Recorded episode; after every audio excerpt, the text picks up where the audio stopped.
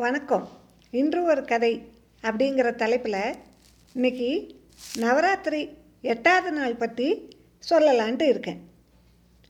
துர்க்கை லட்சுமி சரஸ்வதி என்ற முப்பெரும் சக்தி ஒன்றிணைந்து மகிஷாசுர மர்தினியாக உருவெடுத்து மகிஷனை அழித்ததே நவராத்திரி. நவராத்திரி ஒன்பது நாட்களும் அன்னையை முடியாத தேவி அவதரித்த அஷ்டமியான மகா துர்காஷ்டமியில் தேவியை பூஜிப்பது மிகுந்த பலனை தரும். நவராத்திரியின் எட்டாம் நாளாம் துர்காஷ்டமி நாளில் துர்கையை மகா கௌரி என வழிபடுகின்றனர்.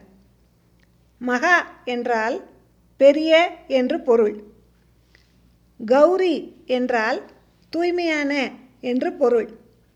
இவள் மிகுந்த வெண்மையாக இருப்பதால் மகா கௌரி என படுகிறாள்.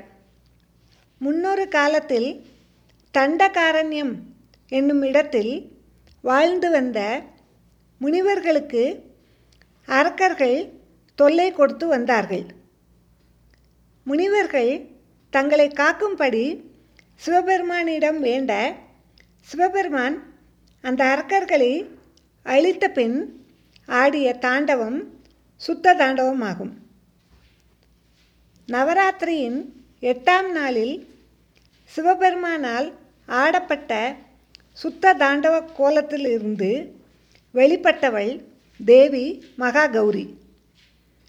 ஒரு சமயம் பார்வதி சிவனை நோக்கி கடுந்தவம் செய்தாள்.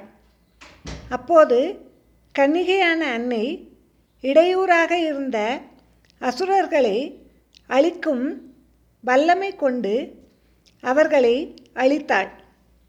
இதனால் ஏற்பட்ட உடல் சோர்வினால் அவள் உடல் பொன்னிறம் மங்கி அசுரர்களின் இரத்தமும் போர்க்கள புழுதியும் படிந்து மங்கி காணப்பட்டது.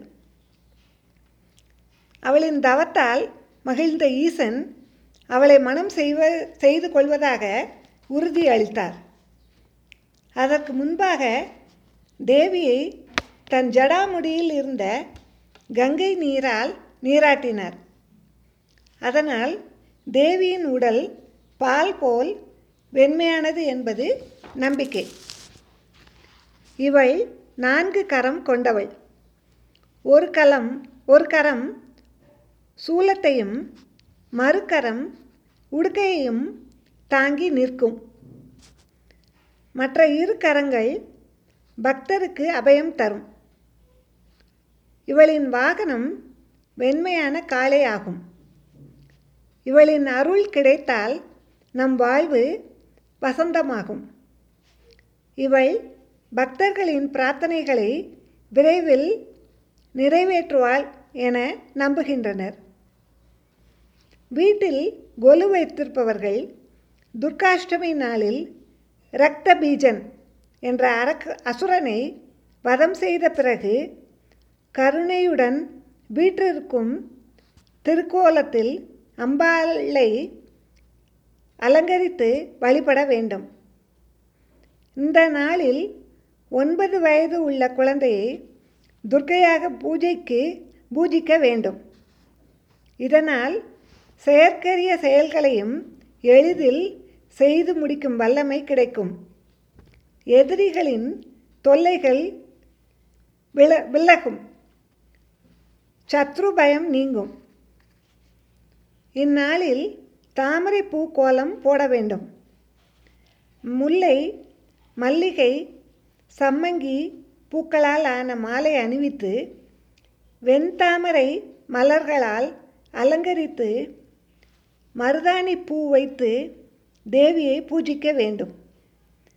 காலையில் தேங்காய் சாதமும் மாலையில் கொண்டைக்கடலை சுண்டலும் திராட்சை பழமும் படைத்து வழிபடுவது விசேஷம்.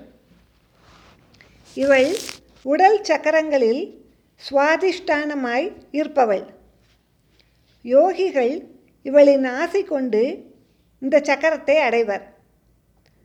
துர்கையின் வாகனம் ஆபரணம் என அனைத்தும் வெண்மையாக இருக்கும். மகாதேவனின் மனைவியும் மிகுந்த சக்தி வாய்ந்தவளும் பவானியும் பரமசிவனிடத்தில் அன்பு கொண்டவளும் சம்சார வாழ்க்கையில் ஏற்படும் மனக்கவலை போக்குபவளும் உலகங்களுக்கு தாயுமான தங்களை வணங்குகிறேன்.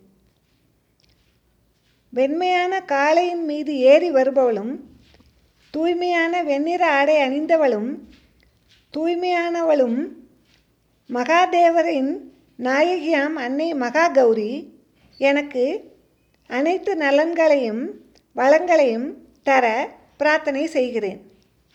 நன்றி.